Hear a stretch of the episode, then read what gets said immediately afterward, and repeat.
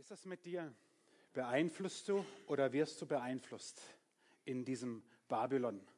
Daniel ist vor über zweieinhalbtausend Jahren aus seiner Heimat, Heidi hat es vorhin so schön gesagt, aus seinem gewohnten Umfeld in ein Land gekommen, in dem alles zählte, nur nicht Gottes Wille.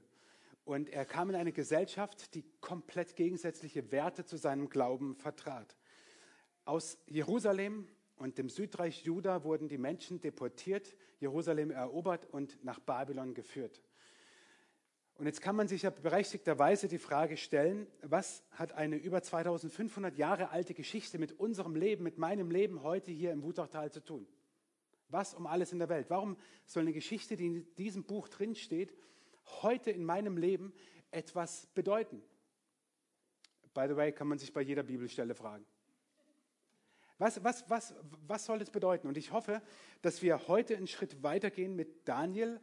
Also nicht weiter, als, als wir sonst wären, aber wir gehen heute einen Schritt weiter in einer Geschichte. Und ich hoffe, dass uns deutlich wird, warum Gott durch sein Wort redet, durch Daniel, durch diese Geschichte redet und es vollkommen egal ist, ob du jung bist, ob du alt bist, ob du schon lange Christ bist oder ob du noch gar kein Christ bist. Wir gehen heute weiter in der Geschichte von Daniel. Wir begleiten ihn und machen einen kleinen Zeitsprung zu König Belsazar. Und dieser König Belsazar, so wird es zumindest bei Luther in der Bibel überschrieben, macht ein Gastmahl. Ähm, wenn ihr das Wort Gastmahl hört, dann klingt das vielleicht nach einem edlen Abendessen. Man, man lädt Freunde ein, es ist alles schön hergerichtet und so. Aber eigentlich müsste man sagen, Belsazar feiert eine fette Party oder eigentlich ein Saufgelage. In Kapitel 5 wird es uns berichtet, um was es heute geht. Und dieses Kapitel beginnt mit dem ersten Vers, logischerweise. König Belsazar machte ein herrliches Mahl für seine tausend Mächtigen und soff sich voll mit ihnen. Und wie das aussah, gucken wir mal ein bisschen. König Belsazar gab ein prächtiges Festmahl. Rausch befahl er, die goldenen und silbernen Becher zu holen, die sein Vater Nebukadnezar aus dem Tempel in Jerusalem erbeutet hatte.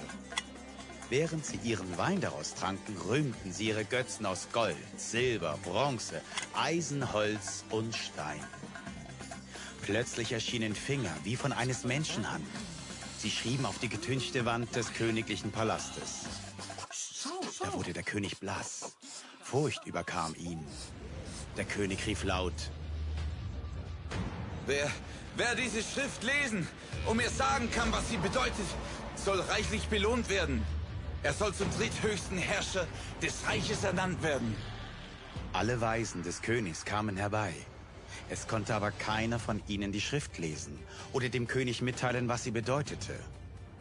Als die Königinmutter die Worte des Königs und seine Männer hörte, trat sie in den Saal des Trinkgelages und sagte, Lang lebe der König! Du brauchst nicht zu erschrecken. Es gibt einen Mann in deinem Reich, in dem der Geist der heiligen Götter wohnt. Dieser Mann heißt Daniel. Aber der König hat ihm den Namen Belshazzar gegeben. Lass nun Daniel rufen. Er wird dir die Bedeutung der Schrift sagen können. Also wurde Daniel vor den König geführt. Man sagt über dich, dass der Geist der Götter in dir wohnt und dass Erleuchtung, Scharfsinn und eine besondere Weisheit bei dir gefunden wurden. Nun, wenn es dir gelingt, diese Schrift dort zu lesen, um mir zu sagen, was sie bedeutet, sollst du zum dritthöchsten Mann im Reich erhoben werden. Behalte deine Geschenke und deine Belohnung gib einem anderen. Ich will dir die Schrift auch so vorlesen und dir ihre Bedeutung mitteilen. Du, o König, sollst wissen, der höchste Gott hat deinem Vater, Nebukadnezar, Herrschaft, Macht, Ruhm und Ehre gegeben. Dann aber wurde er hochmütig und sein Stolz steigerte sich ins Unermessliche. Daraufhin wurde er vom Thron gestoßen und aller seiner Würde beraubt. Du, Belsazar, bist sein Sohn und Nachfolger. Du hast dies alles gewusst und warst dennoch nicht demütig vor Gott. Ihr habt Wein aus dem Tempelgefäß getrunken. Und währenddessen habt ihr ein Loblied angestimmt auf die Götter aus Silber, Gold, Bronze, Eisen, Holz und Stein. Dem Gott dagegen, der dein Leben erhält und dein Schicksal lenkt, hast du nicht die Ehre gegeben. Deshalb hat er diese Hand gesandt und diese Schrift geschrieben. Das ist die Schrift, die geschrieben wurde. Mene, Mene, Tekel, Pasen. Und diese Worte bedeuten Folgendes. Mene heißt gezählt. Gott hat die Tage deiner Herrschaft gezählt und ihr ein Ende bereitet. Tekel heißt gewogen. Du wurdest auf der Waage gewogen und für zu leicht befunden. Pasin heißt geteilt. Dein Reich wird geteilt und den Medern und Persern gegeben werden. Da kleidete man Daniel auf Belsazars Befehl in königliche Purpurgewänder und legte ihm eine goldene Kette um den Hals. Dann ließ er ausrufen, dass Daniel der drittmächtigste im Reich sein sollte. Noch in derselben Nacht wurde Belsazar, der babylonische König, getötet.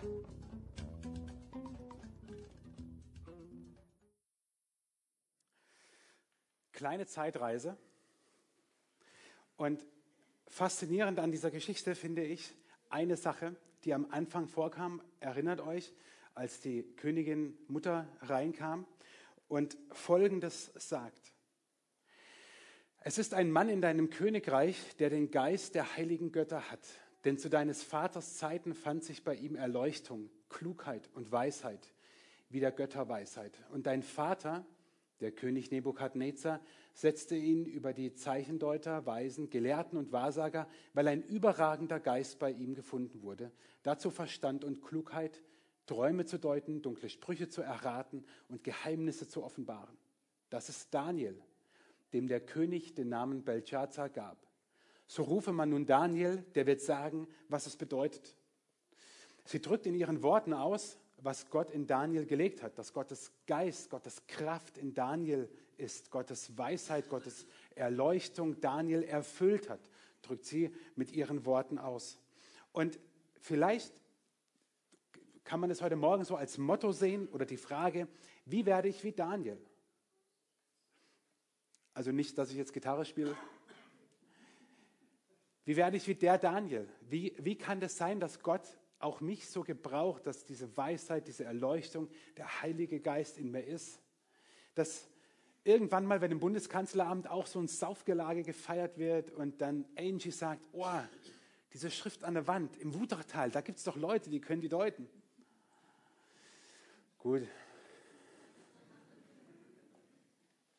Ich meine es durchaus ernst. Also, vielleicht ist es mit dem Kanzleramt nicht, aber dass wir genau zu solchen Leuten werden, wo Menschen sagen, wow, ich kenne da Leute, die können etwas deuten und sagen, was ich nicht kann und was auch nicht die Klügsten dieser Gesellschaft können. Ich glaube, dass dieses Menetekel, was ja in unserer Sprache schon Einzug gehalten hat, dieser Begriff Menetekel, also nicht jeder kennt ihn wahrscheinlich, weil er nicht so oft gebraucht wird, aber ähnlich wie die Hiobsbotschaft, auch etwas aus dem Alten Testament, was bei uns öfters gebraucht wird. Aber Menetekel gibt es auch im, in der Alltagssprache, in der Umgangssprache, dass man von einem Menetekel spricht, von einem bösen Omen, würde man sagen. Es ist nie gut belegt, sondern eher negativ. Und ich bin der festen Überzeugung, dass Gott durch dieses Menetekel nicht nur dem König damals etwas sagen wollte, sondern dir heute Morgen hier. Ich habe vorhin die Frage gestellt, was hat diese über zweieinhalbtausend Jahre alte Geschichte mit uns heute Morgen zu tun? Und das möchte ich dir mit diesem Menetekel, mit diesem Spruch an der Wand, der dort erschien, deutlich machen. Und zwar sind es ja drei, drei äh, Abschnitte sozusagen. Mene, Mene, Tekel, Upasen. Gewogen, gezählt, gewogen und für zu leicht befunden und geteilt. Diese drei Dinge. Gezählt, gewogen, geteilt. Was hat es mit dir heute Morgen, der, der du hier im Wutachtal sitzt, zu tun? Mene heißt gezählt und beendet. Gott sagt zu, zu, zu Belsazar, ich zähle dein Königreich, ich zähle die Herrschaft, die, die Tage deiner Herrschaft. Ich bin es, der deinem Leben ein Ende setzt. Ich bin es, der darüber bestimmt, wie lange dein Königreich besteht. Nicht du, nicht deine Herrscharen, nicht deine Feinde. Ich bin Herr über alles. War auch schon Thema bei Daniel. Gott ist es, der unsere Tage zählt. Natürlich führt uns das gedanklich in, eine gewisse, äh, in einen gewissen Abgrund. Wenn Gott unsere Tage zählt, unsere Lebenstage, dann ist ja alles vorherbestimmt, oder nicht? Wenn Gott nicht unsere Lebenstage zählt, dann hat er irgendwie nicht alles im Griff, oder? Ha, was jetzt? Der Mittelweg. Ich glaube, dass Gott alles im Griff hat und dass gleichzeitig nicht alles vorherbestimmt ist, was wir im Leben tun. Ich glaube aber, dass unsere Lebenstage, unsere Lebenszeit in Gottes Hand gut aufgehoben ist. In den Psalmen lesen wir das nur, nur zwei Beispiele. Meine Zeit steht in deinen Händen, in deinen Händen, und wenn Zeit steht, steht sie still. Ich finde das ein faszinierendes Bild. In Psalm 31, meine Zeit, meine Lebenszeit, mein Leben steht. Das rennt nicht, das flieht nicht, das läuft nicht davon, das steht. Wo? In Gottes Hand. Und im Psalm 90 lehre uns bedenken, dass wir sterben müssen, auf dass wir klug werden. Ein Wort, was wir heute jedem Menschen in unserer Gesellschaft mal an die, an die Stirn pflastern sollten, wo wir den Tod aus unserem Leben, aus unserer Gesellschaft, aus unserem Alltag verdrängen wollen, so lange, bis er uns plötzlich trifft. Aber was tun wir nicht alles, um den Tod aus unserem Leben zu verbannen und um Leben, koste es, was es wolle, zu ermöglichen und schöner und jünger und keine Ahnung was zu werden und nicht zu checken, dass es halt der Lauf der Dinge ist, dass wir älter werden und schöner. Hm. Ja. älter werden wir alle. Aber wir leben oft nicht so. Wir leben oft anders. Wir leben doch oft nicht so, dass wir unsere Zeit in Gottes Hand sehen, sondern wir leben in so einem Wenn-Dann-Modus. Wenn ich erstmal so viel Geld verdiene, dann werde ich auch etwas spenden. Wenn ich erstmal mehr Zeit habe, dann werde ich sie auch investieren. Wenn ich erstmal im Beruf den nächsten Schritt gegangen bin, dann trete ich eine Runde kürzer und höre auf mein Herz. Wenn ich erstmal die Schule abgeschlossen habe, dann beginnt das Leben. Liebe Konfis, stimmt nicht, dann endet's. Oder bei der Hochzeit. Im Kreuzworträtsel fragt ja der Mann die Frau, du sag mal, Lebensende mit drei Buchstaben. Ihr wisst die Antwort. Ehe. Äh, nein, Spaß beiseite. Wir leben oft in so einem Wenn-Dann-Modus. Wir leben nicht im Hier und Jetzt. Wir haben oft Ausreden, dass wir sagen, wenn erstmal das ist, dann machen wir das. Wir machen das auch auf die fromme Art und Weise. Wenn ich erstmal noch zehn Predigten zu dem Thema gehört habe, wenn ich erstmal nur zehnmal in der Bibel dazu gelesen habe, Leute, lest in der Bibel, lernt sie auswendig, ist mir egal, macht es. Ich rede nicht gegen das Bibellesen, aber wir denken oft, wenn ich erstmal nur, wenn ich erstmal nur, wenn ich erstmal nur, dann. Ähnlich war Belsatzer auch, der sein Reich immer mehr anhäufen wollte und dann kam das Ende. Mene, mene, sagt Gott, ich zähle deine Tage, nicht du. In 2. Korinther 6 schreibt Paulus, also wir machen gerade mal einen Zeitsprung von ein paar hundert Jahren, schreibt Paulus äh, an die Gemeinde in Korinth, wie ich finde, ein faszinierendes Wort. Als Mitarbeiter aber ermahnen wir euch, dass ihr die Gnade Gottes nicht vergeblich empfangt. Denn er spricht, jetzt bringt er ein Zitat aus dem Buch Jesaja, ich habe dich zur Zeit der Gnade erhört und habe dir am Tage des Heils geholfen. Siehe, jetzt ist die Zeit der Gnade. Jetzt ist der Tag des Heils. Wo lebst du in so einem Wenn-Dann-Modus? Wenn ich erstmal, dann. Gott sagt, heute 13. Oktober 2019, Wutöschingen. Heute, jetzt ist die Zeit der Gnade und der Tag des Heils. Die nicht fromme Variante davon lautet, was du heute kannst besorgen, das verschiebe nicht auf morgen. Böse Zungen deuten es immer um und sagen, was du heute kannst besorgen, das verschiebe stets auf morgen. Ursprünglich heißt es aber, was du heute kannst besorgen, das verschiebe nicht auf morgen. Wo lebst du in so einem Modus, wo du sagst, wenn erstmal, dann, wenn erstmal, dann. Gott sagt heute, heute ist die Zeit der Gnade, ist der Tag des Heils. Jetzt und hier und heute. Verpass diese Gelegenheit nicht. Und das führt nämlich zum zweiten Teil dieses Spruches, zu Tekel. Gewogen und zu leicht befunden. Das, was man sich jeden Morgen wünscht, wenn man sich auf die Waage stellt. Allerdings ist es hier sehr negativ. Wenn wir, wenn wir das Wort im, im, im, äh, im Hebräischen anschauen, dann, dann sagt Gott zu Belsazar, ich habe dich gewogen und dir fehlt was. Also es ist nicht nur, dass du leicht bist, sondern da fehlt was. Dieses Wort heißt, da, da fehlt was. Es ist nicht mangelhaft, also nicht das, was ihr in der Schule dann oft drunter habt. Äh, nein, ihr nicht. Sondern da ist etwas gar nicht da. Also nicht das, was du tust, ist mangelhaft, sondern Belsatzer, dir fehlt etwas ganz Entscheidendes. Und ist es nicht irrwitzig, der mächtigste Mann der Welt der damaligen Zeit, König Belsazar, Herrscher des babylonischen Reiches, zu ihm sagt Gott, hey, dir fehlt was. Mich erinnert es an das Wort, das Jesus gesagt hat. Was hat ein Mensch denn davon, wenn ihm die ganze Welt zufällt, er selbst dabei aber seine Seele verliert? Gott sagt zu Belsazar, du hast alles, aber es fehlt dir das Wesentliche und das Entscheidende in deinem Leben.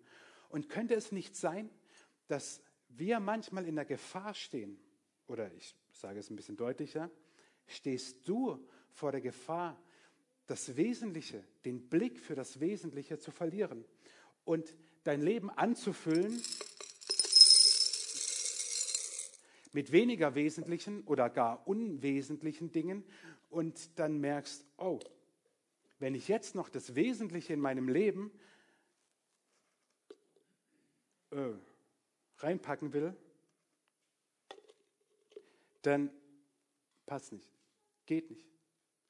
Und wie wäre es, wir würden in unserem Leben schauen, dass wir erstmal uns um das Wesentliche im Leben kümmern. Erst das Wesentliche und dann feststellen, wow, wenn ich mich erst um das Wesentliche kümmere,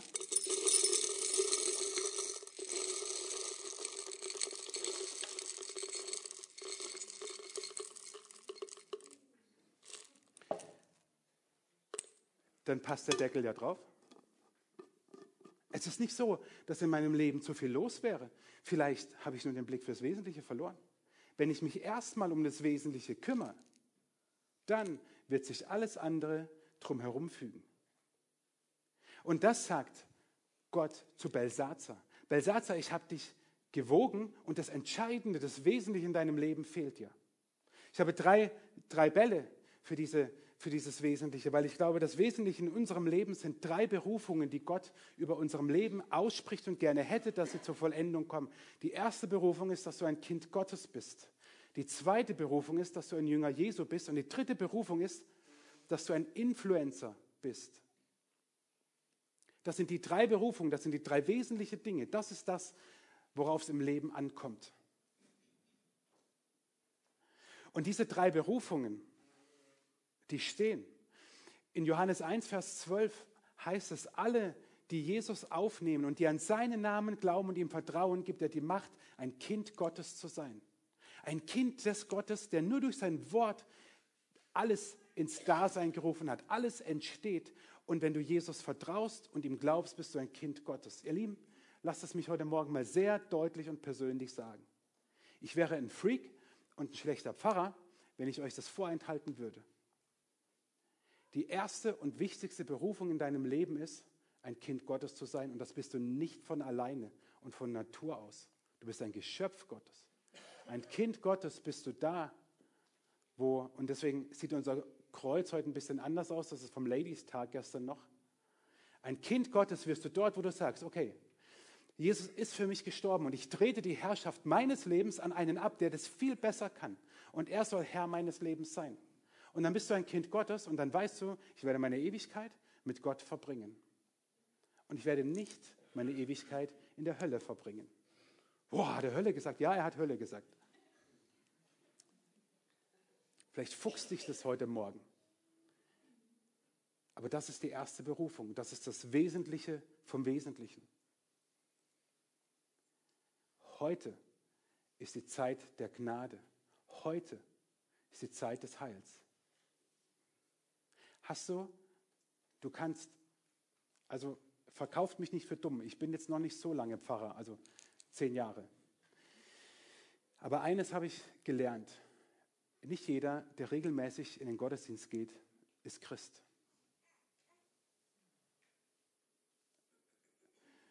Albert Schweitzer war es, glaube ich, der mal gesagt hat, nicht alles, was in der Garage steht, ist ein Auto.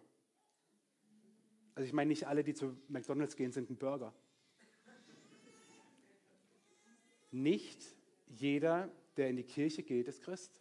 Christ bin ich dort, wo ich das, was Jesus am Kreuz getan habe, für mich persönlich in Anspruch nehme. Und ich frage dich, hast du das? Heute ist die Zeit der Gnade. Heute ist der Tag des Heils. Verpass es nicht. Wir werden nachher noch drauf kommen, die Verheißung, die ähm, Gott über Belsazar ausgesprochen hat, dass sein Reich geteilt wird, zerstört wird, die ist wenige Stunden später eingetreten und Belsazar war tot. Wir tun immer so, wenn, dann. Aber Gott sagt heute, heute ist die Zeit der Gnade, heute ist der Tag des Heils. Und vielleicht ist es für dich dran, diese erste Berufung überhaupt erstmal festzumachen wenn du das noch nicht gemacht hast, dass du Jesus dein Leben ganz bewusst anvertraut hast und gesagt hast, ich glaube, dass er für mich am Kreuz gestorben ist, weil ich ihn brauche. Nicht, weil Gott ein Opfer braucht, nicht, weil Gott blutrünstig ist, sondern weil ich es brauche. Weil ich ein Mensch bin und von Grund auf nicht gut bin, sondern Gott brauche. Die zweite Berufung ist es, ein Jünger Jesu zu sein. Deswegen werden wir nicht nur älter, sondern auch jünger als Christen. Haha, flacher Witz. In Johannes 15 sagt Jesus zu seinen Jüngern, ich bin der Weinstock und ihr seid die Reben. Wer mit mir verbunden bleibt, so wie ich mit ihm, der trägt viel Frucht. Denn ohne mich könnt ihr nichts ausrichten. Wenn ihr viel Frucht bringt und euch so als meine Jünger erweist, wird die Herrlichkeit meines Vaters sichtbar. Es gibt gewisse Automatismen in der Bibel. Und Jesus stellt uns hier einen vor. Er sagt, wenn ihr als Jünger lebt in dieser Welt, dann wird die Herrlichkeit meines Vaters, dann wird die Herrlichkeit Gottes sichtbar. Gott Gottes Liebe, Gottes Gnade, Gottes Schönheit, Gottes Kraft, Gottes Herrlichkeit zusammengefasst, wird sichtbar, wenn wir als Jünger leben. Und ein Jünger ist ähnlich wie bei der ersten Berufung keiner, der einfach ganz viel weiß. Du kannst dir christliches Wissen anfressen, bis du platzt. Du bist deswegen noch kein Jünger. Ein Jünger ist jemand, der seinem Rabbi, seinem Lehrer nachfolgt und so werden will wie er. Okay, das ist eine hohe Kunst bei Jesus. Aber der ihm nachläuft und sagt, ich habe einen Hunger, eine Leidenschaft, nicht einfach nur mehr zu wissen, das ist gut, aber nicht alles, sondern ich möchte das, was Jesus mir sagt, ich möchte das in meinem Leben umsetzen, ich möchte das in meinem Alltag umsetzen. Und Leute, ich stolper doch da auch immer wieder, aber ich habe diese Leidenschaft, ich habe diese Sehnsucht danach. Hast du sie auch? Oder gibst du dich damit zufrieden, in die Kirche zu rennen oder noch zu anderen Gemeindeveranstaltungen und einfach nur mitzunehmen, was halt geht und ansonsten spielt das keine Rolle? Unsere zweite Berufung ist es, du kannst die Farbe auswählen, wie du willst, ob das der gelbe ist, die Rot, Kreuz, Blut, ne? erste Berufung, Gelb, Ampel, Mitte, keine Ahnung. Zweite Berufung, ist es, ein Jünger zu sein, Jesus nachzufolgen, leidenschaftlich diese Sehnsucht danach zu haben, eine, einen geistlichen Hunger zu haben. Das heißt es, ein Jünger zu sein. Das heißt erstmal nicht tausend Sachen machen, überhaupt nicht. Ein Jünger in der damaligen Zeit, der lief seinem Rabbi einfach hinterher, bis aufs Klo. Das war so. Gut, dass ich kein Rabbi bin, sondern Pfarrer. Die dritte Berufung ist, dass du Influencer bist ein Beeinflusser. Die Bibel würde sagen, ein Evangelist, ein Missionar, ein Botschafter an Christi Stadt, wie es Paulus im zweiten Korintherbrief schreibt. Oder Jesus nennt es, sei Salz und Licht. Jesus sagt zu seinen Jüngern, ihr seid für die Welt wie Salz. Wenn das Salz aber fade geworden ist, wodurch soll es seine Würzkraft wiedergewinnen? Ihr seid das Licht, das die Welt erhält. Und Jesus sagt nicht, hey Mensch, das wäre so cool, wenn ihr das seid. Ich würde mich echt freuen. Ich sage doch zu meinen Kindern auch nicht, hey Lukas, Marlene, das wäre das wär grandios, wenn, wenn, wenn ihr meine Kinder wärt. Das wäre voll cool. Ich würde mich voll freuen. Das sind meine Kinder. Und so sagt Jesus nicht, es wäre doch echt eine coole Idee, wenn Christen Salz und Licht für die Welt wären. Mensch, da habe ich noch nie drüber nachgedacht. Nein, ihr seid es, sagt Jesus. Ihr seid es. Warum? Weil ihr mir nachfolgt, weil Gott in euch ist und weil diese Welt Gott braucht, weil diese Gesellschaft Gott braucht. Und diese drei Berufungen, die sind ausgesprochen und die sind das Wesentliche. Und ich frage dich heute Morgen, ähm, wie, wie es um diese Berufung bei dir steht und ob du das andere in deinem Leben drumherum drapierst oder ob das andere zuerst drin ist und du dann gar nicht mehr Platz für das Wesentliche in deinem Leben hast. Das letzte dieses Menetekels, Parsin. Gott sagt zu Belsazar, dein Reich wird geteilt werden, es wird zerbrechen. Und manche Verheißungen Gottes, die dauern jahrelang. Wenn wir die Bibel lesen, Abraham hat einen Sohn verheißen bekommen. Lest mal ein bisschen Bibel und guckt mal nach, wie lange er warten musste. Ey, sorry, ich hätte die Hoffnung aufgegeben. In so vielen Jahren passiert so viel, aber Gott hat seine Verheißung erfüllt. Manche Verheißungen erfüllen sich nach ein paar Stunden, so wie hier. Noch in der Nacht heißt es, noch in der Nacht starb Belsazar und das Reich wurde unter Darius von den Medern und Persern eingenommen. Das Reich war geteilt, es war zerbrochen. Und vielleicht ist dieses geteilte Reich der Grund dafür, warum, wenn wir gewogen werden, zu leicht befunden werden. Wir haben jetzt kein Königreich, aber unser Reich ist unser Herz. Unser Reich ist unser Wesen. Unser Reich ist das, was wir ausmachen. Der, der wir sind. Und Gott fragt uns durch dieses Menetekel, hey, bist du eigentlich mir gegenüber geteilt oder ungeteilt? Ist dein Herz mir gegenüber geteilt oder ungeteilt? Und wir leben immer wieder in Phasen. Ich sage ja nicht, wir können immer nur ein ungeteiltes Herz Gott gegenüber haben. Wir schaffen es ja nicht mal unserem Ehepartner gegenüber. Was hat er da gesagt? Also vielleicht gibt es Ehepaare unter euch, die jeden einzelnen Tag ihrer Ehe einfach nur dankbar waren für den Ehepartner und gesagt haben, Mensch, was habe ich für ein Glück, sich nie aufgeregt haben, nie gestritten haben. Die Männer haben immer den Müll runtergebracht. Äh, die Frauen haben die Sachen einfach nur einmal gesagt und waren zufrieden, dass es der Mann erledigt und wenn es ein halbes Jahr dauert. Ähm, also, so, versteht ihr? Wir schaffen es ja noch nicht mal bei, bei, bei den uns lieben Menschen, immer ein ungeteiltes Herz zu haben. Wir können das auf Gott hin nicht. Ja? Also bitte nicht so verstehen, ich muss da jetzt so werden. Aber ich glaube, dass es mit ein Grund ist, warum wir unsere Berufungen nicht, nicht ernst nehmen und wahrnehmen. Und ich habe euch nur jeweils mal drei so Indizien, ob mein Herz gegenüber Gott geteilt oder ungeteilt ist, mitgebracht. Das erste ist, dass unser Leben eben nicht ausgewogen ist. Diese drei Berufungen über deinem Leben, Kind Gottes, Jünger und Einflussnehmer zu sein in dieser Welt. Einfluss zu nehmen, Salz und Licht zu sein, ein Evangelist zu sein, der die gute Nachricht bringt.